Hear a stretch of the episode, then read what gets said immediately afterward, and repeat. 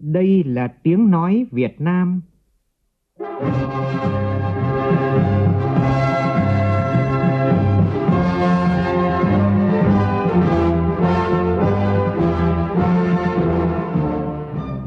là tiếng nói Việt Nam, phát thanh từ Hà Nội, thủ đô nước Cộng hòa xã hội chủ nghĩa Việt Nam.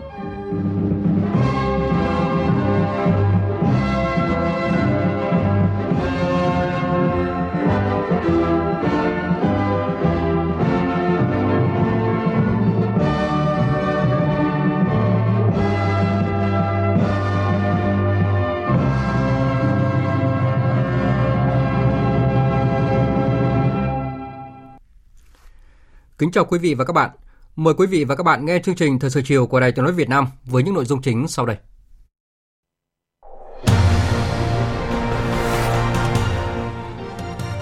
Phải tiến công mạnh mẽ để đạt mục tiêu phát triển kinh tế cao nhất. Đây là yêu cầu của Thủ tướng Nguyễn Xuân Phúc tại hội nghị trực tuyến toàn quốc chính phủ với các địa phương. Việt Nam trao câu hàm phản đối Trung Quốc tập trận gần quần đảo Hoàng Sa và mong muốn Trung Quốc cùng các nước ASEAN thúc đẩy nhanh quá trình đàm phán về bộ quy tắc ứng xử của các bên ở Biển Đông COC. Hơn 6.000 giảng viên đại học sẽ tham gia thanh tra, kiểm tra trong kỳ thi tốt nghiệp trung học phổ thông 2020.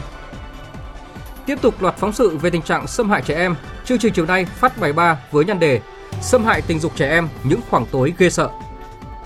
Trong phần tin quốc tế, mâu thuẫn giữa Trung Quốc với Mỹ và Anh tiếp tục gia tăng liên quan tới vấn đề Hồng Kông đa số người dân Nga bỏ phiếu ủng hộ bản sửa đổi hiến pháp, thể hiện sự tin tưởng vào sự lãnh đạo hiện nay của chính phủ Nga và cá nhân Tổng thống Putin.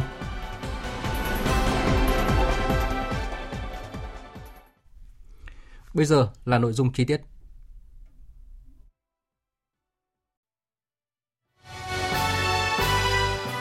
Tiến tới Đại hội Đảng toàn quốc lần thứ 13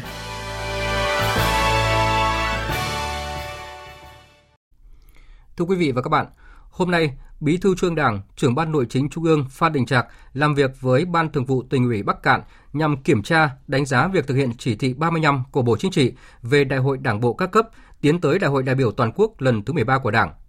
Công luận, phóng viên Đài Truyền nói Việt Nam thường trú tại khu vực Đông Bắc thông tin. Thực hiện chỉ thị số 35 của Bộ Chính trị, đến nay tại Bắc Cạn, 100% tổ chức cơ sở đảng và tổ chức đảng trực thuộc đảng ủy cơ sở đã tiến hành xong đại hội. Bắc Cạn cũng đã lấy huyện Bạch Thông làm đại hội điểm cấp huyện để tiến hành rút kinh nghiệm. Dự kiến đến hết tháng 8, địa phương sẽ hoàn thành đại hội đảng bộ cấp huyện và tương đương. Đại hội đại biểu đảng bộ tỉnh dự kiến sẽ tiến hành trong tháng 10 năm 2020. Các chi đảng bộ cơ sở đã tổ chức quán triệt đầy đủ, kịp thời các văn bản chỉ đạo của cấp trên, ban hành kế hoạch chuẩn bị các bước từ văn kiện đến nhân sự đúng quy trình, quy định. Công tác tổ chức đại hội được chuẩn bị cơ bản chu đáo, kỹ lưỡng. Tuy vậy, vẫn còn một số đơn vị có báo cáo chính trị chưa xác định được trọng tâm nhiệm vụ trong nhiệm kỳ tới – một số nơi việc nắm tâm tư nguyện vọng của đảng viên còn chưa tốt và kết quả bầu một số cán bộ chủ chốt cấp xã đã không đúng với phương án nhân sự được cấp ủy chuẩn bị. Phát biểu tại buổi làm việc, Bí thư Trung ương Đảng, trưởng ban nội chính Trung ương Phan Đình Trạc đánh giá cao những cố gắng của địa phương trong thực hiện chỉ thị số 35 của Bộ Chính trị. Trưởng ban nội chính Trung ương yêu cầu Bắc Cạn làm tốt việc tiếp thu ý kiến đóng góp của cấp ủy, các tổ chức đảng và nhân dân để hoàn thiện văn kiện đại hội các cấp. Thứ nhất là khách quan, toàn diện, thẳng thắn, nghiêm túc và rất cầu thị, có tính chiến đấu cao và cũng rất sát thực tế đó là yêu cầu đầu tiên cái yêu cầu thứ hai của cả quan kiện là xác định rõ Bắc Cạn hiện nay đứng ở đâu trong bảng tổng sắp 63 tỉnh thành và trong khu vực Đông Bắc Bộ. Yêu cầu thứ ba là xác định cái đích đến trong nhiệm kỳ 2020-2025 là đâu và cái định hướng tới thời gian sau này. Từ cái xác định cái đích đến cái định hướng đấy thì nhiệm vụ trọng tâm giải pháp đột phá để đảm bảo cái đích đến và cái định hướng đấy là cái gì. Đồng chí Phát Đình Trạc lưu ý trong văn kiện cần chú trọng đến nhiệm vụ xây dựng Đảng, xây dựng hệ thống chính trị để có thể thực hiện thắng lợi mục tiêu nhiệm vụ đã đề ra trong nhiệm kỳ mới. Trước đó, ông Phan Đình Trạc cùng đoàn công tác cũng đã đến thăm tặng quà một số gia đình chính sách tại thành phố Bắc Cạn. Cũng hôm nay, làm việc với lãnh đạo chủ chốt tỉnh Điện Biên về tình hình kết quả thực hiện chỉ thị số 35 về công tác chuẩn bị tổ chức Đại hội Đảng bộ các cấp, Đại hội Đảng bộ tỉnh Điện Biên lần thứ 14, nhiệm kỳ 2020-2025, tiến tới Đại hội đại biểu toàn quốc lần thứ 13 của Đảng ông Trần Cẩm Tú, Bí thư Trung Đảng, chủ nhiệm Ủy ban Kiểm tra Trung ương, đề nghị Ban Thường vụ tỉnh ủy Điện Biên tiếp tục triển khai công tác chuẩn bị đại hội Đảng bộ các cấp, đảm bảo an toàn, tiết kiệm, tránh phô trương, hình thức không cần thiết. Riêng công tác chuẩn bị nhân sự cấp ủy khóa mới phải được chuẩn bị chu đáo, đúng quy định, bởi đây là yếu tố then chốt làm nên thành công của đại hội, và triển khai thực hiện nghị quyết của đại hội. Chủ nhiệm Ủy ban Kiểm tra Trung ương cũng đề nghị tỉnh Điện Biên làm tốt công tác kiểm tra, giám sát, xử lý dứt điểm các vụ việc tồn động, đơn thư tố cáo và các vấn đề mới phát sinh được dư luận quan tâm, nhất là liên quan đến công tác nhân sự. Sáng nay, khai mạc Đại hội đại biểu Đảng bộ Cơ quan Tổng cục Chính trị lần thứ 19, nhiệm kỳ 2020-2025. Đại tướng Ngô Xuân Lịch, Ủy viên Bộ Chính trị, Phó Bí thư Quân ủy Trung ương, Bộ trưởng Bộ Quốc phòng dự và phát biểu chỉ đạo. Phóng viên Nguyên Nhung đưa tin. Đại hội xác định phương hướng, mục tiêu, nhiệm vụ và giải pháp lãnh đạo trong nhiệm kỳ 2020-2025. Trong đó tập trung lãnh đạo cơ quan tiếp tục thực hiện hiệu quả khâu đột phá về nâng cao chất lượng nghiên cứu, nắm đánh giá, dự báo tình hình, chủ động tham mưu với Đảng, Nhà nước, Quân ủy Trung ương, Bộ Quốc phòng những chủ trương giải pháp chiến lược và chỉ đạo hướng dẫn tổ chức thực hiện công tác Đảng, công tác chính trị. Phát biểu chỉ đạo đại hội, Đại tướng Ngô Xuân Lịch, Bộ trưởng Bộ Quốc phòng ghi nhận sự nỗ lực của Đảng bộ cơ quan Tổng cục Chính trị nhiệm kỳ 2015-2020 đã hoàn thành toàn diện các mục tiêu, nhiệm vụ đề ra, đặc biệt đã lãnh đạo cơ quan thực hiện tốt chức năng tham mưu, chỉ đạo chiến lược về công tác đảng, công tác chính trị, xây dựng quân đội vững mạnh về chính trị. Đồng thời nhấn mạnh, trong những năm tới, tình hình thế giới, khu vực sẽ diễn biến nhanh chóng khó dự báo. Các thách thức an ninh phi truyền thống, nhất là thiên tai, dịch bệnh rất phức tạp. Việc xuất hiện nhiều hình thái chiến tranh mới làm thay đổi môi trường chiến lược. Để thực hiện tốt phương hướng, nhiệm vụ trong nhiệm kỳ tới, Bộ trưởng Bộ Quốc phòng Ngô Xuân Lịch yêu cầu. Phải giữ vững nguyên tắc đảng lãnh đạo tuyệt đối trực tiếp về mọi mặt đối với quân đội giữ vững trận địa tư tưởng của đảng trong quân đội ở đâu có tổ chức quân sự ở đâu có hoạt động quân sự thì ở đó phải có hoạt động công tác đảng công tác chính trị phải tham mưu góp phần xây dựng quân đội vững mạnh về chính trị làm cơ sở nâng cao chất lượng tổng hợp sức mạnh chiến đấu của toàn quân lên một bước mới Thời sự VOV nhanh, tin cậy, hấp dẫn. Thưa quý vị và các bạn, như Đài Tiếng nói Việt Nam đã thông tin, hôm nay Thủ tướng Nguyễn Xuân Phúc chủ trì hội nghị trực tuyến toàn quốc chính phủ với các địa phương. Đây là sự kiện diễn ra định kỳ sau nửa chặng đường thực hiện kế hoạch phát triển kinh tế xã hội của năm nay. Hội nghị diễn ra trong bối cảnh 6 tháng qua xảy ra đại dịch COVID-19 dẫn đến sự sụt giảm kinh tế toàn cầu trên quy mô lớn nhất trong 150 năm qua. Tại hội nghị, Thủ tướng nêu bật tinh thần kiên quyết không để dịch COVID-19 quay lại Việt Nam, đồng thời phải tìm giải pháp đạt mục tiêu tăng trưởng kinh tế cao nhất. Phóng viên Việt Cường phản ánh. Theo báo cáo của Bộ Kế hoạch và Đầu tư, tốc độ tăng trưởng GDP quý 2 tăng 0,36%, 6 tháng đầu năm tăng 1,81%. Đây là mức tăng trưởng thấp nhất trong 10 năm qua đối với nước ta nhưng so với khu vực và thế giới thì lại là một trong số ít quốc gia có mức tăng trưởng dương. Việt Nam là một trong những nước đầu tiên thoát ra khỏi dịch bệnh, thiết lập trạng thái bình thường mới. Các cân đối lớn của kinh tế được bảo đảm, xuất siêu đạt mức 4 tỷ đô la Mỹ, trong đó xuất khẩu khu vực trong nước đạt khá cao, lên đến 11,7%. Tổng vốn đầu tư toàn xã hội ước đạt hơn 850.000 tỷ đồng, tăng 3,4% so với cùng kỳ và bằng 33% GDP. Cả nước có hơn 62.000 doanh nghiệp được thành lập mới với số vốn đăng ký hơn 697.000 tỷ đồng và tổng số lao động đăng ký hơn 507.000 lao động. Đồng thời, có hơn 25.000 doanh nghiệp quay trở lại hoạt động, tăng 16,4% so với cùng kỳ. Tại hội nghị, các địa phương đã thảo luận đưa ra các giải pháp để phát triển kinh tế, thu hút đầu tư như tiếp tục cải cách quy trình, thủ tục để doanh nghiệp tiếp cận các chính sách hỗ trợ đơn giản, thuận tiện, kịp thời, đẩy nhanh tiến độ giải ngân vốn đầu tư công kế hoạch năm 2020, tháo gỡ khó khăn cho các dự án chậm giải ngân, đặc biệt là các dự án trọng điểm quy mô lớn nhằm thực hiện đột phá chiến lược và kết cấu hạ tầng, nâng cao năng lực sản xuất của nền kinh tế, hỗ trợ vốn đầu tư cho các công trình quan trọng, thực hiện gói đảm bảo an sinh xã hội đạt hiệu quả. Trong đó, nhiều địa phương kiến nghị chính phủ xem xét giao Bộ Tài chính xác định nguồn vốn của giai đoạn 2021-2025, trên cơ sở đó có nguồn vốn cho các địa phương để chuẩn bị cho kế hoạch đầu tư công trung hạn giai đoạn này. Ông Nguyễn Thành Phong, Chủ tịch Ủy ban nhân dân thành phố Hồ Chí Minh nêu ý kiến. Điều 89 Luật Đầu tư công năm 2019 quy định tổng số vốn đầu tư còn lại của các dự án đã được quyết định chủ trương đầu tư trong giai đoạn 2016-2020 chuyển tiếp qua giai đoạn 2021-2025 không vượt quá 20%. Quy định này gây rất nhiều khó khăn cho các địa phương. Kiến nghị Thủ tướng Chính phủ quan tâm chỉ đạo tháo gỡ khó khăn. Theo đó, quy định nhu cầu vốn chuyển tiếp tại Điều 89 sẽ bắt đầu áp dụng đối với kỳ trung hạn giai đoạn 2026-2030. Về giải pháp tháo gỡ khó khăn cho nền kinh tế, Thống đốc Ngân hàng Nhà nước Lê Minh Hưng cho biết, các tổ chức tín dụng đã cơ cấu lại thời hạn trả nợ cho khoảng gần 260.000 khách hàng với dư nợ gần 180.000 tỷ đồng, đã miễn giảm và hạ lãi suất cho khoảng 421.000 khách hàng với dư nợ khoảng 1,3 triệu tỷ đồng, đã cho vay mới khoảng 1,1 triệu tỷ đồng cho khoảng 240.000 khách hàng với lãi suất thấp hơn từ 0,5 đến 2,5%. Từ nay đến cuối năm, hệ thống ngân hàng và ngân hàng nhà nước thực hiện điều hành chính sách tiền tệ theo chỉ đạo của chính phủ và thủ tướng là kiểm soát, giữ vững ổn định kinh tế vĩ mô nhưng đặt mục tiêu là hỗ trợ tăng trưởng kinh tế. Chính vì vậy, hệ thống ngân hàng sẽ tiếp tục ờ, cam kết là cung ứng đầy đủ, kịp thời cái nguồn vốn cho nền kinh tế, sẽ điều hành tỷ giá ổn định và chúng tôi cũng sẵn sàng các cái biện pháp cần thiết để can thiệp thị trường nếu có những cái biến động quá mức gây bất ổn vĩ mô.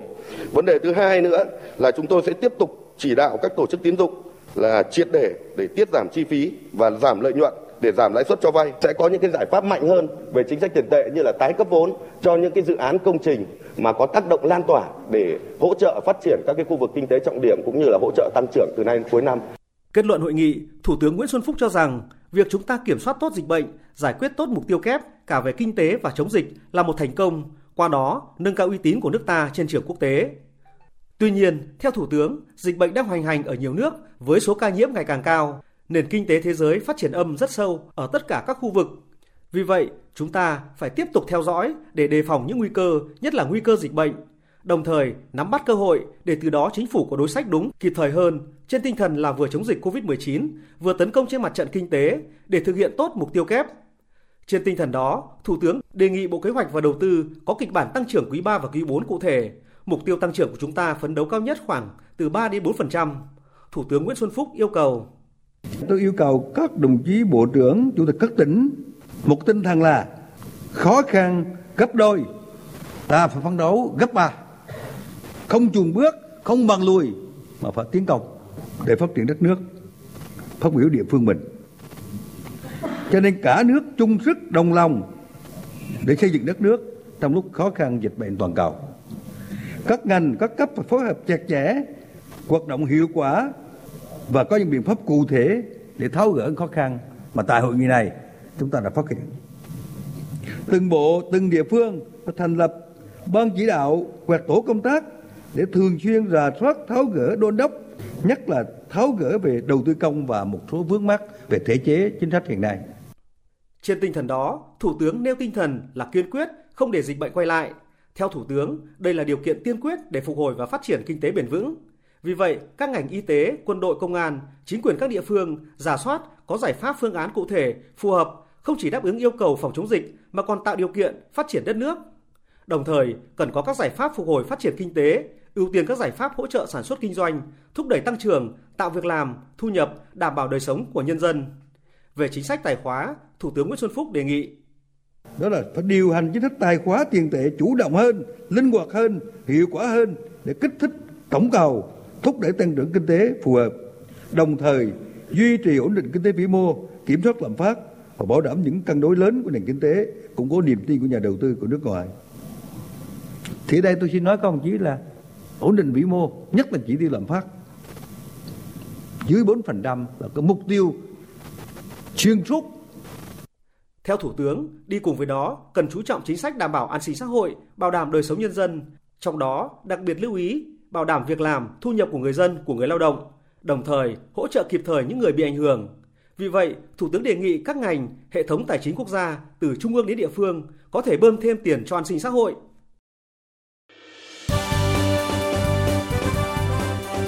Thời sự tiếng nói Việt Nam Thông tin nhanh Bình luận sâu Tương tác đa chiều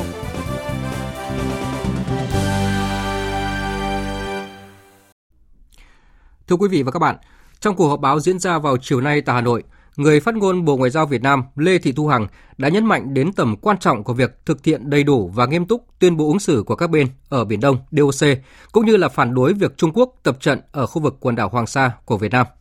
Thu Hiền, phóng viên Đài tiếng nói Việt Nam, thông tin chi tiết.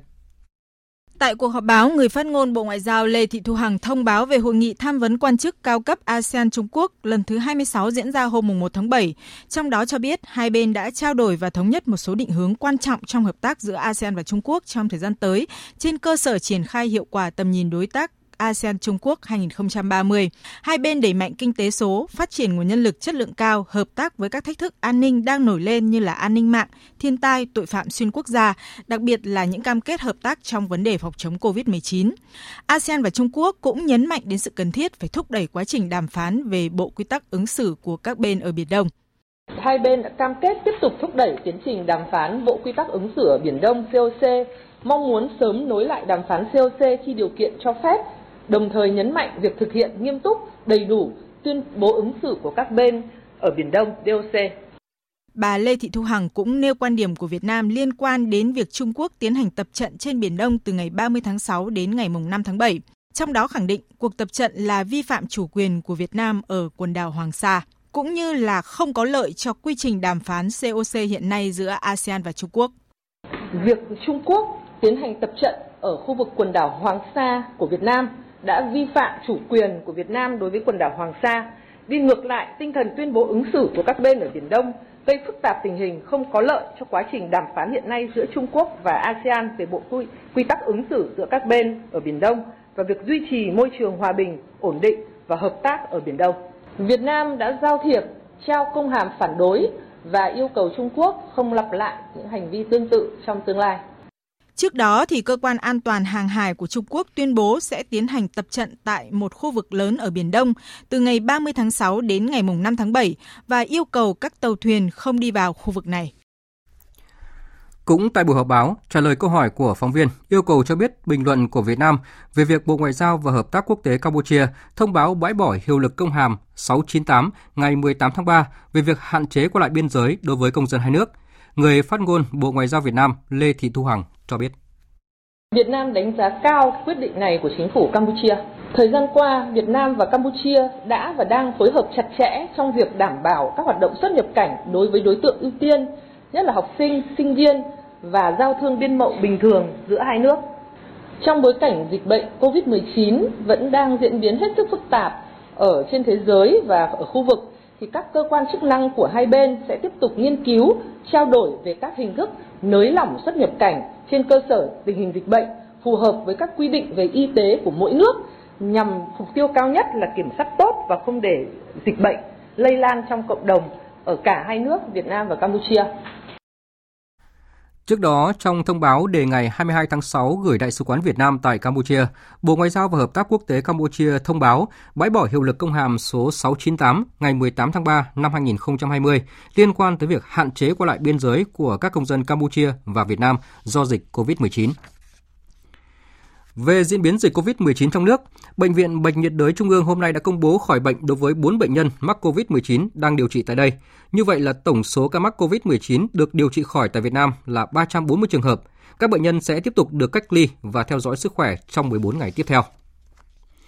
Thưa quý vị và các bạn, mặc dù dịch COVID-19 được kiểm soát tại nước ta, nhưng những tác động kéo dài của dịch bệnh vẫn ảnh hưởng không nhỏ tới người dân, trong đó có công nhân lao động – Hiện nhiều doanh nghiệp đang lên kế hoạch giảm số lượng người lao động trong một vài tháng tới. Có những doanh nghiệp dự kiến giảm từ 60 đến 70%. Trước thực trạng đó, Công đoàn Việt Nam và Bộ Lao động Thương binh và Xã hội đang tích cực nắm bắt tình hình, lấy ý kiến doanh nghiệp và người lao động để có phương án hỗ trợ. Ghi nhận của phóng viên Phương Thoa. Theo báo cáo của Tổng Liên đoàn Lao động Việt Nam, tính đến hết tháng 4 năm nay, có 5.600 doanh nghiệp và hơn 1.300 đơn vị sự nghiệp ngoài công lập phải giải thể, ngừng việc, thu hẹp sản xuất, tác động đến đời sống việc làm của hơn 461.000 người lao động. Đặc biệt cả nước đã xảy ra nhiều cuộc ngừng việc tập thể, tăng 25 cuộc ngừng việc tập thể so với cùng kỳ năm ngoái. Nguyên nhân là do một số doanh nghiệp gia công hàng xuất khẩu tập trung tại các ngành dệt may da dày đã thực hiện việc chấm dứt hợp đồng với một bộ phận người lao động do các đơn hàng xuất khẩu vào các thị trường chủ yếu là Mỹ, châu Âu bị cắt giảm. Theo nhận định của Cục Việc làm, Bộ Lao động Thương binh và Xã hội, dự báo có ít nhất khoảng 70.000 đến 80.000 lao động bị mất việc làm, 3 triệu đến 3,5 triệu lao động phải ngừng việc và khoảng 70 đến 75% số doanh nghiệp bị ảnh hưởng. Điều này tiềm ẩn yếu tố phát sinh những diễn biến phức tạp trong quan hệ lao động, nhất là vào dịp cuối năm. Để tháo gỡ khó khăn cho doanh nghiệp và người lao động, Bộ Lao động Thương binh và Xã hội đang tổng hợp ý kiến, kiến nghị của doanh nghiệp và người lao động về những vướng mắc trong thực hiện gói 62.000 tỷ của chính phủ, từ đó kiến nghị chính phủ sửa đổi một số quy định như giảm bớt các điều kiện ràng buộc về mặt tài chính để doanh nghiệp có thể được vay gói hỗ trợ này. Ông Lê Văn Thanh, Thứ trưởng Bộ Lao động Thương binh và Xã hội cho biết. Ví dụ như đối với doanh nghiệp à, vay để trả lương cho người lao động, thì hiện nay hầu như chưa có doanh nghiệp nào tiếp cận được cái gói vay này. Dự kiến là 16.000 tỷ của à, ngân hàng chính sách xã hội. Chính vì vậy hiện nay chúng tôi cũng đang kiến nghị để nới lỏng các điều kiện cho vay à, nó tốt hơn. Rồi đối với những người lao động, tạm mà hoãn hợp đồng hoặc nghỉ do nhưng mà không đủ điều kiện hưởng bảo hiểm thất nghiệp, vân vân thì một số điều kiện cũng tương đối chặt chẽ cho nên hiện nay cũng là khó khăn để hỗ trợ đối tượng lao động này. Và thứ ba là người lao động tự do. Thì có số lượng cũng có nhưng mà là còn ít. Rồi hộ kinh doanh. Đấy, những vấn đề như vậy thì hiện nay chúng tôi cũng đang tổng hợp tại tất cả các địa phương để kiến nghị trình trên trong thời gian tới để tháo gỡ. Bộ Giáo dục và Đào tạo cho biết sẽ huy động hơn 6.000 giảng viên đại học tham gia thanh tra kiểm tra trong kỳ thi tốt nghiệp trung học phổ thông năm nay. Đặc biệt thì năm nay sẽ có thêm thanh tra chính phủ, thanh tra tỉnh tham gia giám sát kỳ thi. Phóng viên Minh Hường thông tin. Đến thời điểm này, theo báo cáo của các địa phương, Ủy ban Nhân dân các tỉnh, thành phố đã thành lập Ban chỉ đạo thi cấp tỉnh. Năm nay, Bộ Giáo dục và Đào tạo có một số điều chỉnh, đó là không thành lập một Ban chỉ đạo thi quốc gia về thi và tuyển sinh như mọi năm, mà tách ra thành hai Ban chỉ đạo về thi và về tuyển sinh riêng. Hai Ban chỉ đạo do hai Thứ trưởng phụ trách và các thành viên trong Ban chỉ đạo đều được phân công nhiệm vụ rõ ràng với mục tiêu, rõ việc, rõ người và rõ trách nhiệm – Bộ cũng đã hoàn thiện phương án cụ thể để giám sát chặt chẽ các khâu của kỳ thi, trong đó đặc biệt là công tác coi thi chấm thi tại các địa phương, hoàn thiện hệ thống phần mềm quản lý thi, phần mềm chấm thi trắc nghiệm vân vân. Kỳ thi năm nay, giảng viên đại học sẽ không tham gia vào công tác coi thi chấm thi như mọi năm, nhưng sẽ được huy động để tham gia các đoàn thanh tra của bộ, của sở, triển khai công tác kiểm tra, thanh tra tất cả các khâu của kỳ thi theo hướng dẫn công tác thanh tra kỳ thi đã được Bộ Giáo dục và Đào tạo ban hành, sẽ có hơn 6.000 giảng viên đại học được huy động thực hiện nhiệm vụ này. Đặc biệt, năm nay sẽ có thêm thanh tra chính phủ, thanh tra tỉnh tham gia giám sát kỳ thi. Ông Trần Quang Nam, tránh văn phòng Bộ Giáo dục và Đào tạo cho biết. Năm nay thì chúng tôi nhấn mạnh rất nhiều đến công tác thanh tra kiểm tra. Bộ đặt ra yêu cầu rất cụ thể đối với cán bộ giảng viên đại học được trưng tập làm công tác thanh tra kiểm tra. Và nếu trường nào cử cán bộ giảng viên đi làm công tác thanh tra kiểm tra mà không đảm bảo tiêu chuẩn thì trách nhiệm thuộc về thủ trưởng cơ sở giáo dục đại học tức là hiệu trưởng sẽ phải chịu trách nhiệm với bộ trưởng về việc cử người tham gia công tác thanh tra kiểm tra rất nhấn mạnh đến cái tính trách nhiệm của từng khâu từng cá nhân tham gia vào cái quá trình thi Phóng viên Đài truyền hình Việt Nam thường trú tại khu vực Tây Nguyên thông tin, dịch bạch hầu tiếp tục có diễn biến phức tạp. Trong khi đó, thì ngành y tế tại Con Tum đang gặp rất nhiều khó khăn cả trong điều trị cho bệnh nhân và trong phòng chống dịch. Phản ánh của phóng viên Khoa Điểm thường trú tại khu vực Tây Nguyên. Trên địa bàn tỉnh Con Tum đã xuất hiện 8 ổ dịch bạch hầu với 9 trường hợp mắc bệnh, trong đó một trường hợp người lành mang trùng. Thực tế, việc điều trị cho bệnh nhân bị bệnh và công tác khống chế, giám sát ổ dịch gặp nhiều khó khăn.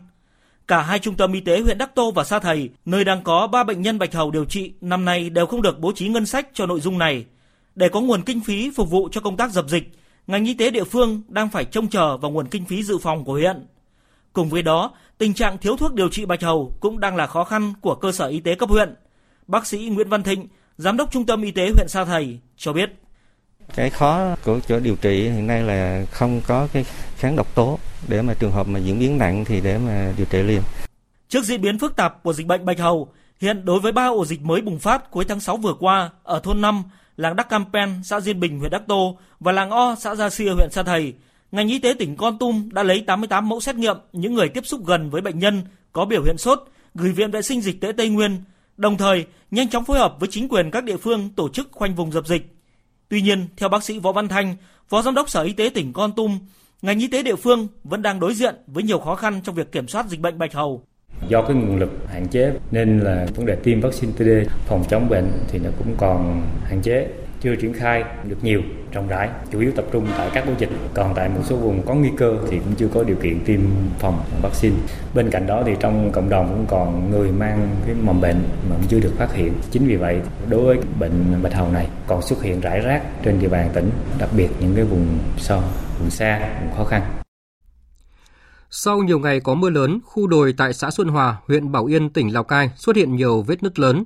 Trong khi đó, khu vực tỉnh Lào Cai nằm trong vùng được cảnh báo có mưa lớn, nguy cơ cao xảy ra lũ quét, sạt lở đất. Phóng viên An Kiên cung cấp thông tin cho biết là ngay trong sáng nay, huyện Bảo Yên, tỉnh Lào Cai vừa tiến hành sơ tán khẩn cấp gần 40 nhân khẩu thuộc 6 hộ đồng bào Mông sinh sống dưới chân đồi đến nơi an toàn trước khi hàng vạn mét khối đất đá bị lạt sở xuống.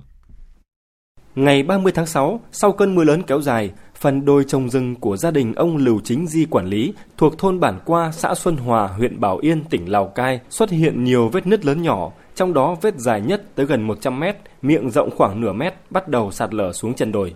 Nhận định lượng đất đá đang có dấu hiệu tiếp tục sụt sạt có thể lên tới trên 10.000 mét khối, đe dọa trực tiếp tính mạng của 38 nhân khẩu thuộc 6 hộ dân sinh sống ngay bên dưới. Ngay sau khi nắm bắt thông tin, chính quyền địa phương đã huy động lực lượng tại chỗ khoảng 80 người hỗ trợ sơ tán di chuyển tài sản cho các hộ dân ra nơi ở tạm, đồng thời cắm biển cảnh báo nguy hiểm và tổ chức canh gác 24 trên 24 giờ để hạn chế người dân phương tiện qua lại. Đến thời điểm hiện tại, tất cả các hộ dân trong vùng nguy hiểm đã ổn định đời sống, đảm bảo an toàn về người và tài sản. Huyện Bảo Yên đang chỉ đạo cơ quan có thẩm quyền tìm kiếm địa điểm phù hợp để bố trí tái định cư cho bà con. Để chủ động ứng phó với mưa lớn tại khu vực miền núi phía Bắc và đồng bằng Bắc Bộ, Phó trưởng Ban Ban chỉ đạo Trung ương về phòng chống thiên tai, Tổng cục trưởng Tổng cục phòng chống thiên tai Trần Quang Hoài vừa yêu cầu Trung tâm dự báo khí tượng thủy văn quốc gia thường xuyên cung cấp bản tin nhận định sâu hơn, sát thực tế, làm cơ sở nhằm phục vụ tốt công tác chỉ đạo điều hành của các cơ quan liên quan nhận định về tình hình mưa lũ ở Trung Quốc, Vụ Nông nghiệp thuộc Văn phòng Chính phủ yêu cầu Tổng cục Khí tượng Thủy văn thống kê số liệu nhằm khẳng định mối tương quan giữa mưa lũ ở Trung Quốc và Việt Nam. Lũ ở Trung Quốc có tác động đến Việt Nam như thế nào, xây dựng các kịch bản xấu nhất, đảm bảo an toàn tính mạng cho người dân như đã đề xuất phương án ứng phó với siêu bão, ứng phó với sự cố hồ chứa, nguy cơ lũ lụt đe dọa đê điều, trong đó có đê ở khu vực Hà Nội đến ra sao. Thời sự VOV cậy, hấp dẫn. Thưa quý vị và các bạn, trong hai phần trước của loạt bài Đừng khóc một mình, chúng tôi đã kể với quý vị và các bạn những hành trình đẫm nước mắt và nỗi đau mà các gia đình có con em bị xâm hại tình dục đã phải trải qua. Những thống kê mới nhất cho thấy số trẻ em bị xâm hại tình dục có dấu hiệu tăng trong những năm gần đây. Và đáng lo ngại hơn, rất nhiều vụ việc không thể đưa kẻ phạm tội ra trước vành bóng ngựa.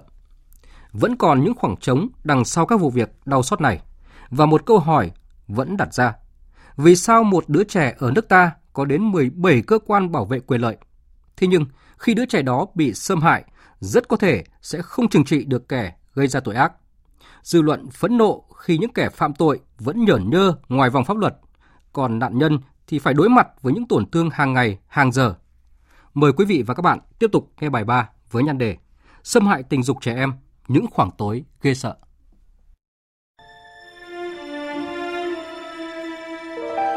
Năm nay nó là đi um, năm sáu năm rồi mà đi hết chỗ nọ chỗ kia đây cũng chẳng giải quyết được vấn đề gì nói đến phẫn nộ lại đây là lời kể của một người mẹ có con gái bị người hàng xóm xâm hại ở một huyện ngoại thành Hà Nội. Số đơn mà người mẹ này đã gửi đi suốt ngần ấy năm gộp lại sẽ tính bằng kg. Cô bé sau đó cũng buộc phải chuyển trường và vụ việc đến nay chưa được xét xử. Thậm chí là cái người nó gây ra tội ác nó lại còn ra cái chuyện này làm gì được tao không? Thế nhưng mà bây giờ mình nói ra bao nhiêu thì mình đau bấy nhiêu bởi vì là mình là người bị hại mà. Và ở một câu chuyện khác, người bố xâm hại chính con trai của mình những gì mẹ của cháu bé nhận được từ người chồng cũ của mình chỉ là sự thách thức. Thế nếu không có bằng chứng là cái sự việc đấy nó không tồn tại à? Thế thì không thể làm gì ở luật pháp à? Và thực ra là chị đã đã đưa cái câu chuyện đấy nói với bố của cháu. Bố của cháu lại còn đe dọa ngược lại chị là cô có bằng chứng không? Cô không có bằng chứng là cô đang um, vu khống. Tôi sẽ kiện ngược lại cô. Điểm chung lớn nhất của các vụ xâm hại tình dục trẻ em là thiếu bằng chứng Đa phần, cha mẹ thường trình báo công an hoặc ngành chức năng sau 3 đến 4 ngày hoặc chậm hơn sau khi sự việc xảy ra, nên giám định pháp y hầu như không có kết quả. Các vụ việc cũng ít khi có nhân chứng do thủ phạm đã có tính toán trước. Chỉ những trường hợp có camera ghi lại hình ảnh thì may mắn thành công. Thượng tá Ngô Văn Đáp, đội trưởng đội nghiệp vụ cơ bản Phòng Cảnh sát Hình sự Công an thành phố Hà Nội phân tích. Những ờ, cái cháu mà nó bị xâm hại thông thường là cái thời gian để mà tố cáo những việc này là cái cái cũng là cái quyết định. Có nhiều cháu thì cũng chủ động để mà trình báo, nhưng cũng có những cháu thì để kéo dài một cái thời gian sau mới đến những cái cơ quan để trình báo. Thì đây là một cái khó khăn rất lớn đối với cơ quan điều tra. Cái quá trình thu thập chứng cứ, tài liệu nó sẽ gián đoạn hoặc nó sẽ bị mất đi những cái cơ hội tốt. Thiếu chứng cứ, cộng thêm việc đối tượng gây án luôn có những chiêu trò để đối phó với cơ quan chức năng cũng khiến cho việc điều tra gặp khó khăn ví dụ khai báo nhỏ giọt giả vờ ốm chạy giấy ốm đau thậm chí còn dở chiêu khẳng định bản thân không có khả năng tình dục. Chị bảo là em hỏi thật bác thì từ trước đến nay thì vợ chồng em đối xử bác như thế nào? Vẫn tốt, chả thế nào à? Thế tại sao mà bác làm con em như thế? Tao kém sinh lý, tao không thể làm cho biết nhà mày chữa được. Trong hệ thống pháp luật bảo vệ trẻ em của chúng ta, hiện đang tồn tại những khoảng trống bất cập không nhỏ. Kết quả trưng cầu giám định pháp y về xâm hại tình dục chậm dẫn đến ảnh hưởng lớn đến việc chứng minh đối tượng có hành vi xâm hại tình dục. Bà Lương Ngọc Trâm, thẩm phán Tòa án Nhân dân tối cao, nêu ra một ví dụ điển hình. Rất nhiều người bị hại và gia đình bị hại, họ chán nản, họ đi theo cái quá trình giám định. Chứng cứ vật chất chỉ có tối thiểu 24 hoặc 48 tiếng đồng hồ. Bây giờ bắt một em bé không được tắm cho đến khi mà giám định được thì sao ạ? À? Một lần nữa chúng ta lại gì? Hành em bé đấy kể cả về vật chất đến tinh thần rồi. Bên cạnh đó, không thể không nói tới việc một bộ phận không nhỏ cán bộ của các cơ quan thực thi pháp luật vô cảm với nỗi đau của con trẻ, thậm chí đóng vai trò trung gian hòa giải. Trung tá Khổng Ngọc Oanh, cán bộ cục cảnh sát hình sự Bộ Công an nêu thực tế.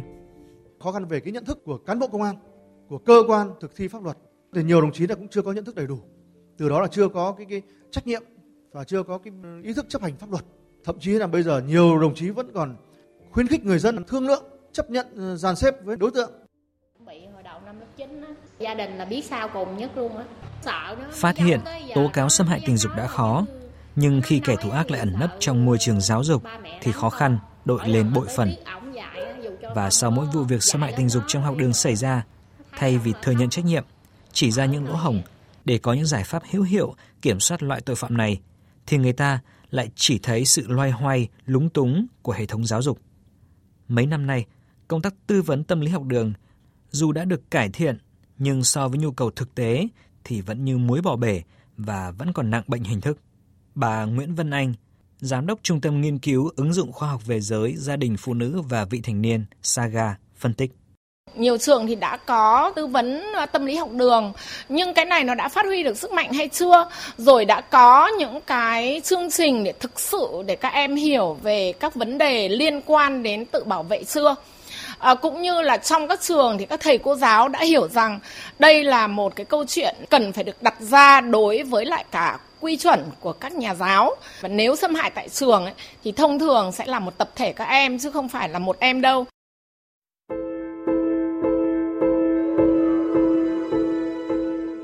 Từ thực tế cho thấy, đối tượng xâm hại trẻ em là người ruột thịt, người thân thích, quen biết với trẻ có xu hướng gia tăng. Nhiều địa phương chiếm trên dưới 90%. Chính vì đặc điểm này dẫn đến việc nhiều gia đình nạn nhân đã chọn cách giấu kín hoặc thỏa hiệp nhanh chóng, tránh tổn thương và sang chấn tâm lý kéo dài cho nạn nhân. Đây là một trong những lý do khiến không ít vụ việc chìm xuồng.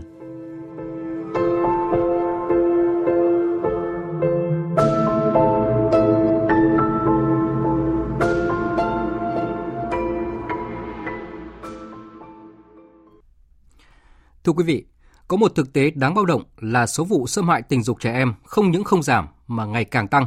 Thông tin về các vụ việc này xuất hiện dày đặc trên các phương tiện truyền thông ngay trong tháng hành động vì trẻ em. Mỗi vụ xâm hại tình dục trẻ em xảy ra, chúng ta lại tự hỏi làm gì để bảo vệ con trẻ, nhất là trong bối cảnh tội phạm xâm hại tình dục trẻ em ngày càng tinh vi. Trong khi đó thì còn rất nhiều khoảng trống pháp lý, những kẽ hở trong đời sống xã hội. Cần làm gì để lấp đầy những khoảng trống ghê sợ vừa nêu và tìm thấy ánh sáng cuối đường hầm mang lại một môi trường sống an toàn thực sự cho trẻ em. Mời quý vị và các bạn đón nghe phần 4 của loạt bài Đừng khóc một mình với nhan đề Phòng chống xâm hại tình dục trẻ em, nói hay không bằng cách hành động, phát sóng trong chương trình thời sự sau.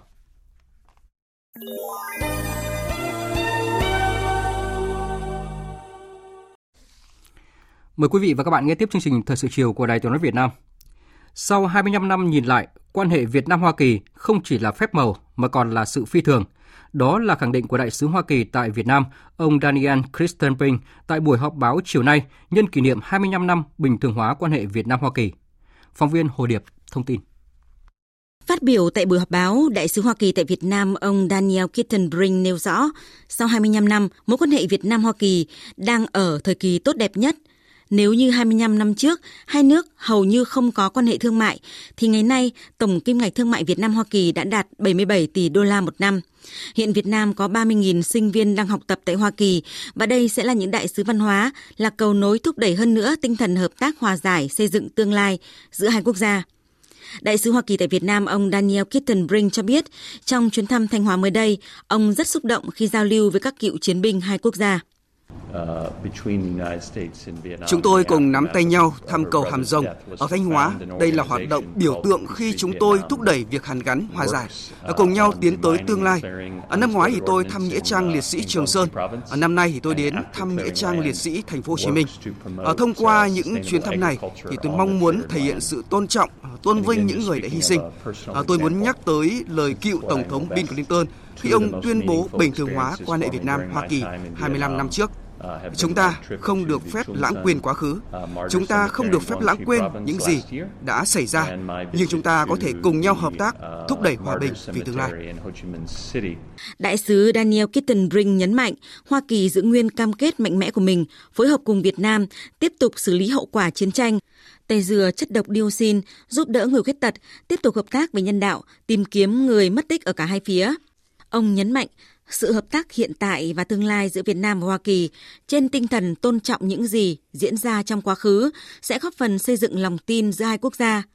Theo nhà ngoại giao Mỹ, thành tựu lớn nhất hiện nay đó là Việt Nam và Hoa Kỳ đã trở thành bạn bè và đối tác một cách chân thành.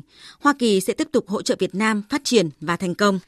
Tại buổi họp báo thường kỳ Bộ Ngoại giao diễn ra chiều nay, cho biết thông tin về các hoạt động kỷ niệm 25 năm thiết lập quan hệ ngoại giao Việt Nam và Hoa Kỳ, người phát ngôn Bộ Ngoại giao Việt Nam Lê Thị Thu Hằng nêu rõ, năm 2020 là năm Việt Nam và Hoa Kỳ kỷ niệm 25 năm thiết lập quan hệ ngoại giao. Để kỷ niệm sự kiện quan trọng trong quan hệ hai nước, hai bên dự kiến triển khai nhiều hoạt động kỷ niệm ở cả Việt Nam và Hoa Kỳ, trong đó có thể kể đến hoạt động trao đổi đoàn cùng các hoạt động khác như hội thảo, tọa đàm về quan hệ song phương, các hoạt động kinh tế thương mại, các cuộc gặp gỡ tiếp xúc với cộng đồng người Việt Nam tại Hoa Kỳ, trao đổi đoàn giữa các địa phương của Việt Nam và Hoa Kỳ, cũng như các hoạt động giao lưu văn hóa nghệ thuật vân vân. Về quan hệ Việt Nam Hoa Kỳ, người phát ngôn Lê Thị Thu Hằng nêu rõ sau 25 năm thiết lập quan hệ ngoại giao và 6 năm thiết lập triển khai quan hệ đối tác toàn diện, quan hệ Việt Nam Hoa Kỳ đã đạt được bước tiến tích cực cả trên bình diện song phương và đa phương.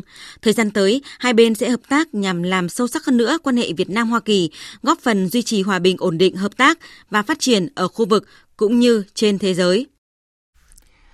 Tại buổi họp báo thường kỳ diễn ra vào chiều nay tại Hà Nội, Trả lời câu hỏi của phóng viên về quan điểm của Việt Nam sau khi Trung Quốc thông qua luật an ninh quốc gia cho đặc khu hành chính Hồng Kông chính thức có hiệu lực từ ngày 1 tháng 7, người phát ngôn Bộ Ngoại giao Việt Nam Lê Thị Thu Hằng cho biết. Việt Nam quan tâm theo dõi tình hình Hồng Kông. Lập trường của Việt Nam về tình hình Hồng Kông đã được nêu rõ. Việt Nam tôn trọng và ủng hộ chính sách một quốc gia hai chế độ của Trung Quốc luật cơ bản Hồng Kông và các quy chế liên quan của Hồng Kông.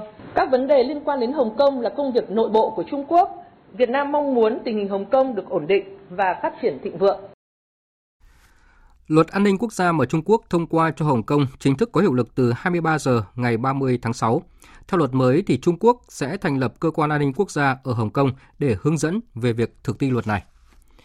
Trong một diễn biến khác, với tỷ lệ đồng thuận cao, Hạ viện Mỹ vừa thông qua dự luật áp đặt các lệnh trừng phạt đối với những ngân hàng có giao thương với các quan chức của Trung Quốc liên quan tới việc đàn áp người biểu tình ở Hồng Kông.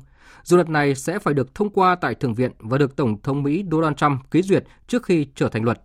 Đây được coi là một biện pháp của Mỹ khi mà việc Trung Quốc áp đặt luật an ninh quốc gia đối với Hồng Kông. Động thái được cho là đã vi phạm cam kết của Trung Quốc đối với quyền tự chủ của Hồng Kông. Và trong một diễn biến liên quan, Đại sứ Trung Quốc tại Anh đã gặp quan chức ngoại giao của Anh để phản đối những chỉ trích của nước này đối với luật an ninh quốc gia tại Hồng Kông. Trong khi đó, người phát ngôn Đại sứ quán Trung Quốc tuyên bố sẽ có những biện pháp đối phó với việc chính phủ Anh nới lỏng quyền cư trú cho các công dân Hồng Kông sở hữu hộ chiếu hải ngoại của nước này.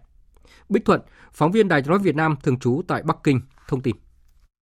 Hôm qua, Đại sứ Trung Quốc tại Anh Lưu Hiểu Minh đã có cuộc gặp với Quốc vụ Khanh Bộ Ngoại giao Vương quốc Anh Simon MacDonald nhằm bác bỏ các chỉ trích về luật an ninh quốc gia tại Hồng Kông của Anh mà nước này cho là vô căn cứ, đồng thời nêu rõ lập trường nghiêm khắc của Bắc Kinh trước những lời lẽ và hành động sai trái của London.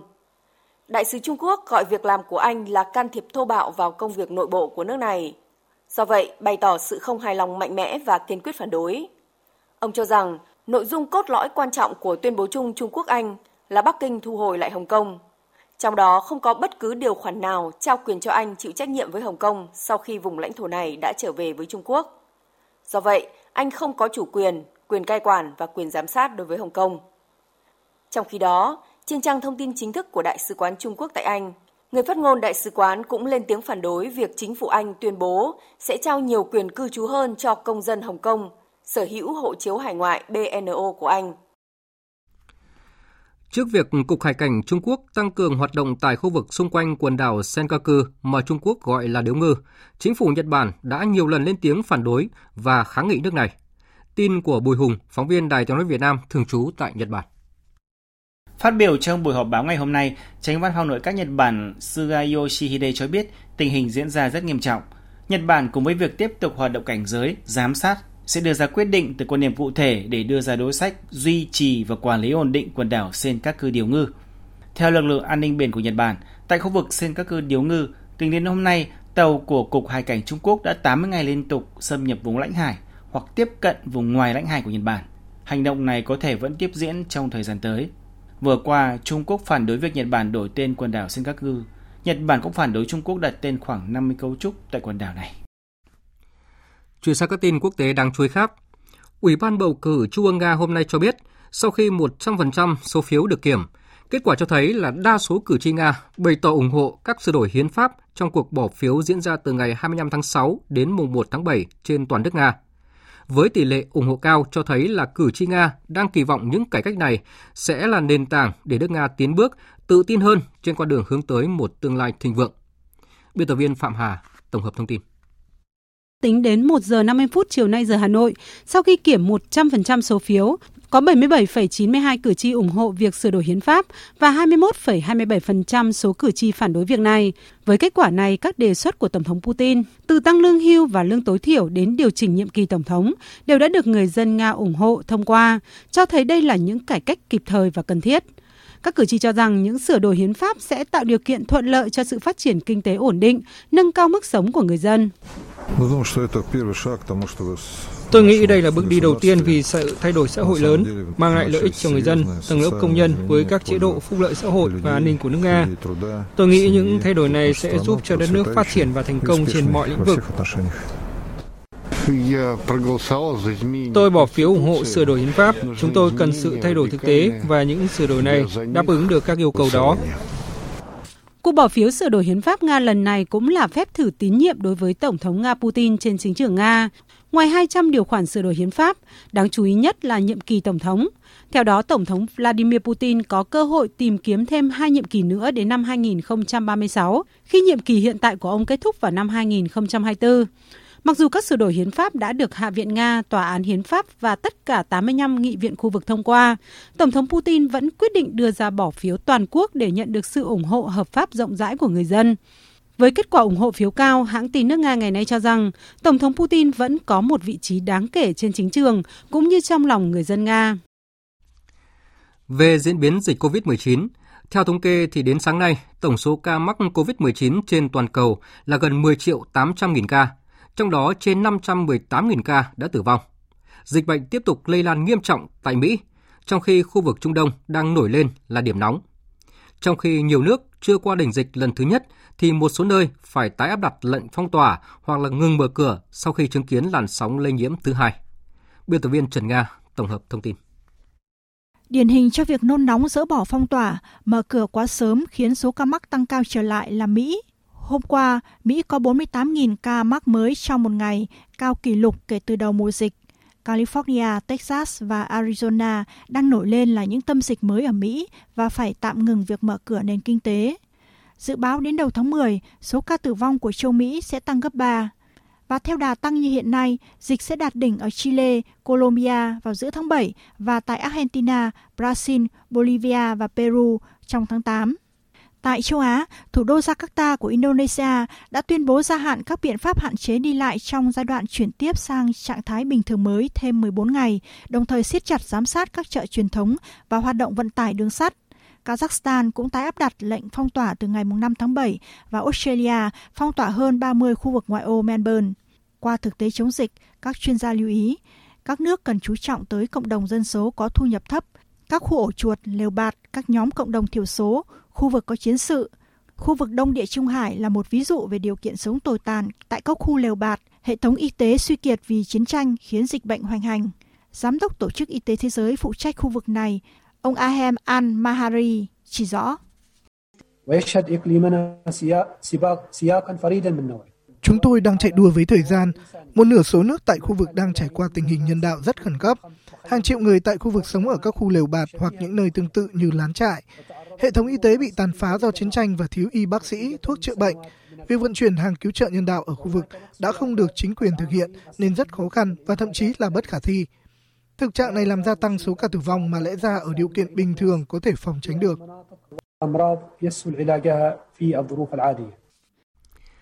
Viện Hàn lâm Khoa học và Nghệ thuật Điện ảnh Mỹ, đơn vị tổ chức giải thưởng điện ảnh danh giá nhất hành tinh Oscar, vừa công bố tên của hơn 800 nhân vật dự kiến được bổ sung vào danh sách thành viên. Đáng chú ý trong số này, hơn 1 phần 3 là người da màu và gần một nửa là phụ nữ. Đây có thể xem là một cuộc cách mạng khi tổ chức này lâu nay vẫn bị chỉ trích là thượng tôn người da trắng 81% và nam giới 67%. Biên tập viên Thu Hoài tổng hợp thông tin. Trong số 819 thành viên mới được mời tham gia Viện Hàn lâm Khoa học và Nghệ thuật Điện ảnh Mỹ năm nay, có 13 thành viên từ ekip bộ phim Ký sinh trùng của đạo diễn Bong Joon-ho. Đây cũng là tác phẩm không nói tiếng Anh đầu tiên thắng giải Oscar phim hay nhất trong lịch sử trên 90 năm của giải thưởng này. Một cái tên đáng chú ý khác là ngôi sao điện ảnh Aden Henen, biểu tượng của phong trào Me Too tại Pháp. Những cái tên mới này đều được xem như biểu tượng của tinh thần đa dạng và bình đẳng mà Viện Hàn lâm Khoa học và Nghệ thuật Điện ảnh Mỹ viết tắt là AMPAS đang hướng tới. Phong trào Black Lives Matter nhằm đòi lại công bằng cho công dân Mỹ gốc Phi George Floyd bị cảnh sát ghi cổ đến chết hồi tháng 5 vừa qua, đã tạo ra những thay đổi lớn về nhận thức không chỉ trong công chúng, giới chính trị gia mà cả những người làm điện ảnh. Trong suốt một thập niên qua, AMPAS luôn phải đối mặt với những chỉ trích ngày càng tăng vì quá ưu tiên cho người da trắng và cho nam giới từ cơ cấu đến quy chế chấm giải. Tại lễ trao giải Oscar năm 1990, khi công bố hạng mục hình ảnh xuất sắc nhất, nữ diễn viên Kim Basinger đã lần đầu tiên chỉ ra thực tế đáng buồn này khi nhắc tới bộ phim Hãy làm điều đúng đắn về phân biệt chủng tộc và bạo lực cảnh sát của đạo diễn da màu Spike Lee. Chúng ta có 5 đề cử và đây đều là những bộ phim tuyệt vời. Song thật đáng tiếc khi một bộ phim không được đưa vào đề cử dù nó rất xứng đáng và nguyên nhân là do nó dám nói lên sự thật. Đó là bộ phim Hãy làm điều đúng đắn. 10 năm sau phát biểu của Kim Basinger, đạo diễn da màu Spike Lee hồi đầu năm nay đã trở thành người gốc Phi đầu tiên được bầu làm chủ tịch ban giám khảo Liên hoan phim Cannes, một trong những giải thưởng điện ảnh danh giá nhất hành tinh bên cạnh Oscar. Vừa rồi là các tin thời sự quốc tế đáng chú ý. Tiếp tục chương trình thời sự chiều nay là trang tin thể thao.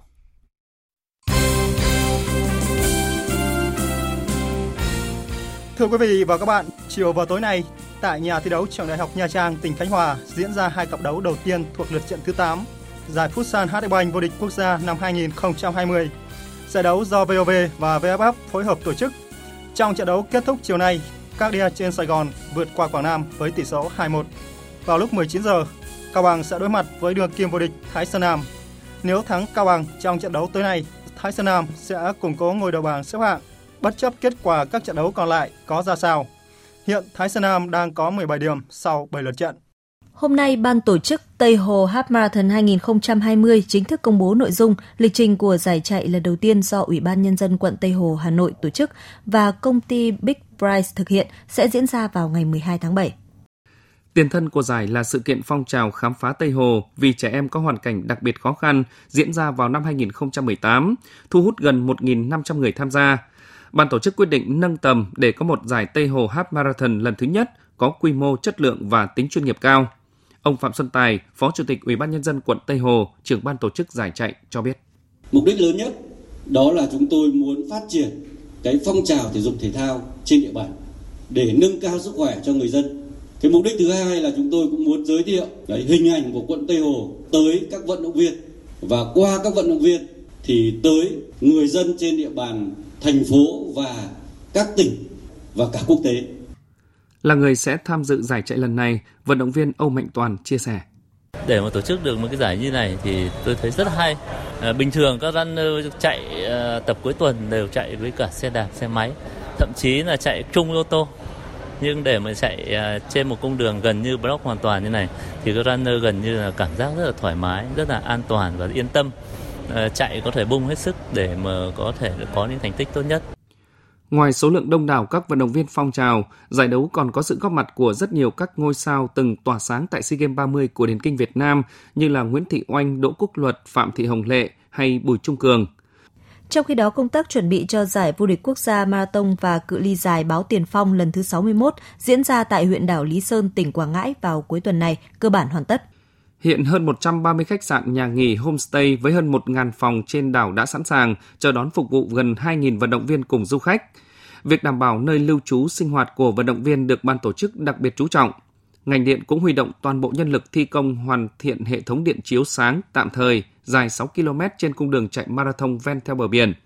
Ông Lê Văn Ninh, Phó Chủ tịch Ủy ban nhân dân huyện Lý Sơn cho biết, để đảm bảo phục vụ tốt khi dạy vô địch quốc gia marathon và cự ly dày bố tiền farm, chúng tôi chú trọng chọn địa điểm tổ chức lễ khơi mật bế mật, tổ chức vệ sinh môi trường tại địa điểm này, hoàn thiện do có mặt đường. Cái vấn đề y tế, chúng tôi tập trung chỉ độ tăng cường cơ sở vật chất trong thiết bị thuốc men, bố trí lực lượng để đảm bảo sơ cấp cứu kịp thời cho vận động viên nếu có sự cố xảy ra.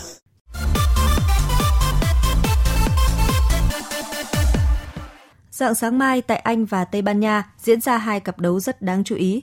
Tại Anh, Manchester City và Liverpool đối đầu nhau trong trận đấu thuộc vòng 32 Premier League, còn tại Tây Ban Nha, Real Madrid tiếp đón Getafe ở vòng 33 La Liga. Thực tế, trận đấu ở vòng 32 Premier League không còn nhiều ý nghĩa bởi Liverpool thì đã vô địch sớm, còn Man City thì dường như chắc chân ở vị trí thứ hai. Tuy nhiên, đây vẫn là cuộc thư hùng đáng chờ đợi – Liverpool muốn thắng một đối thủ mạnh như Man City để chứng tỏ họ xứng đáng vô địch. Còn Man City cũng muốn đánh bại Liverpool để chứng tỏ cho tất cả thấy rằng họ đã quật ngã nhà vô địch.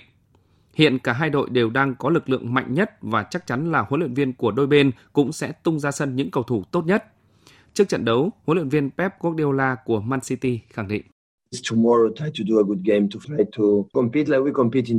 Ngày mai, chúng tôi sẽ cố gắng thi đấu một trận thật hay Liverpool là đối thủ mạnh và chúng tôi sẽ chiến đấu như chúng tôi đã từng chiến đấu trong quá khứ.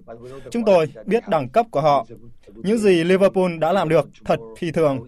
Trận đấu với Liverpool cũng như một bài test để chúng tôi biết được thực lực của mình trước khi đấu với Arsenal ở bán kết FA Cup và Real Madrid ở Champions League. It will be good for our game against Arsenal, for our game against Madrid. Còn huấn luyện viên Jurgen Klopp nói về những đội bóng có thể cạnh tranh chức vô địch Premier League mùa tới và trận đấu với Man City ngày mai. City will be strong next season, United will be strong next season, Chelsea will be strong next season. Man City, Man United, Chelsea sẽ mạnh hơn ở mùa giải tới. Tottenham, Arsenal, Leicester vẫn giữ được sức mạnh vốn có, còn nhiều đội khác cũng trở nên mạnh hơn. Tôi nghĩ mùa giải tới sẽ rất khó khăn. Trận đấu ngày mai cũng vậy. Tôi biết sẽ rất khó khăn. Man City vẫn là đội bóng cực mạnh. Chúng tôi đã sẵn sàng cho việc đó.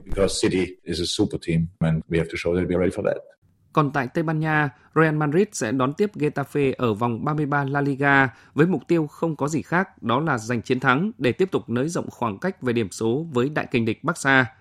Hiện Real có 71 điểm, hơn Barca 1 điểm, nhưng đã ít hơn một trận, còn Getafe có 52 điểm và đang đứng ở vị trí thứ 6. Nếu giữ được vị trí này khi kết thúc mùa giải, Getafe sẽ có vé dự Europa League mùa tới. Dự báo thời tiết Bắc Bộ và khu vực Hà Nội nhiều mây có mưa rào và rải rác có rông, riêng vùng núi và Trung Du có mưa vừa, mưa to, có nơi mưa rất to, gió Đông Nam cấp 2, cấp 3. Trong cơn rông có khả năng xảy ra lốc, xét, mưa đá và gió giật mạnh, nhiệt độ từ 25 đến 33 độ. Các tỉnh từ Thanh Hóa đến Thừa Thiên Huế, phía Bắc nhiều mây có mưa rào và rông rải rác, vùng núi Thanh Hóa, Nghệ An có mưa vừa mưa to, phía Nam có mây, chiều tối và đêm có mưa rào và rông vài nơi, ngày nắng nóng, gió Tây Nam cấp 2, cấp 3. Trong cơn rông có khả năng xảy ra lốc, xét, mưa đá và gió giật mạnh, nhiệt độ từ 26 đến 37 độ. Các tỉnh ven biển từ Đà Nẵng đến Bình Thuận có mây, chiều tối và đêm có mưa rào và rông vài nơi. Riêng Ninh Thuận và Bình Thuận, chiều tối có mưa rào và rông rải rác, ngày nắng, phía Bắc có nơi còn nắng nóng, gió Tây Nam cấp 2, cấp 3. Trong cơn rông có khả năng xảy ra lốc, xét, mưa đá và gió giật mạnh, nhiệt độ từ 25 đến 34 độ. Phía Bắc, nhiệt độ cao nhất phổ biến trong khoảng 33 đến 36 độ. Tây Nguyên và Nam Bộ nhiều mây có mưa rào và rông vài nơi. Riêng chiều tối và đêm có mưa rào và rông rải rác. Riêng miền Đông Nam Bộ có mưa rào và rải rác có rông. Cục bộ có mưa vừa mưa to. Gió Tây Nam cấp 2, cấp 3. Trong cơn rông có khả năng xảy ra lốc, xét, mưa đá và gió giật mạnh. Nhiệt độ từ 23 đến 34 độ. Tiếp theo là dự báo thời tiết biển. Vịnh Bắc Bộ có mưa rào rải rác và có nơi có rông. Trong cơn rông có khả năng xảy ra lốc xoáy và gió giật mạnh. Tầm nhìn xa trên 10 km, giảm xuống từ 4 đến 10 km trong mưa, gió Nam cấp 4. Vùng biển từ Quảng Trị đến Quảng Ngãi, vùng biển từ Bình Định đến Ninh Thuận, vùng biển từ Bình Thuận đến Cà Mau và từ Cà Mau đến Kiên Giang có mưa rào và rải rác có rông. Trong cơn rông có khả năng xảy ra lốc xoáy và gió giật mạnh. Tầm nhìn xa trên 10 km, gió Tây Nam cấp 3, cấp 4 khu vực Biển Đông, khu vực quần đảo Hoàng Sa thuộc thành phố Đà Nẵng, Trường Sa tỉnh Khánh Hòa và Vịnh Thái Lan có mưa rào và rải rác có rông. Trong cơn rông có khả năng xảy ra lốc xoáy và gió giật mạnh. Tầm nhìn xa trên 10 km, giảm xuống từ 4 đến 10 km trong mưa, gió Nam đến Tây Nam cấp 4, cấp 5. Thông tin dự báo thời tiết vừa rồi đã kết thúc chương trình thời sự chiều nay của Đài Tiếng nói Việt Nam. Chương trình do các biên tập viên Nguyễn Cường, Đức Hưng và Nguyễn Hằng thực hiện với sự tham gia của phát thanh viên Phương Hằng và kỹ thuật viên Việt Thái. Chịu trách nhiệm nội dung Nguyễn Vũ Duy. Cảm ơn quý vị và các bạn đã dành thời gian lắng nghe.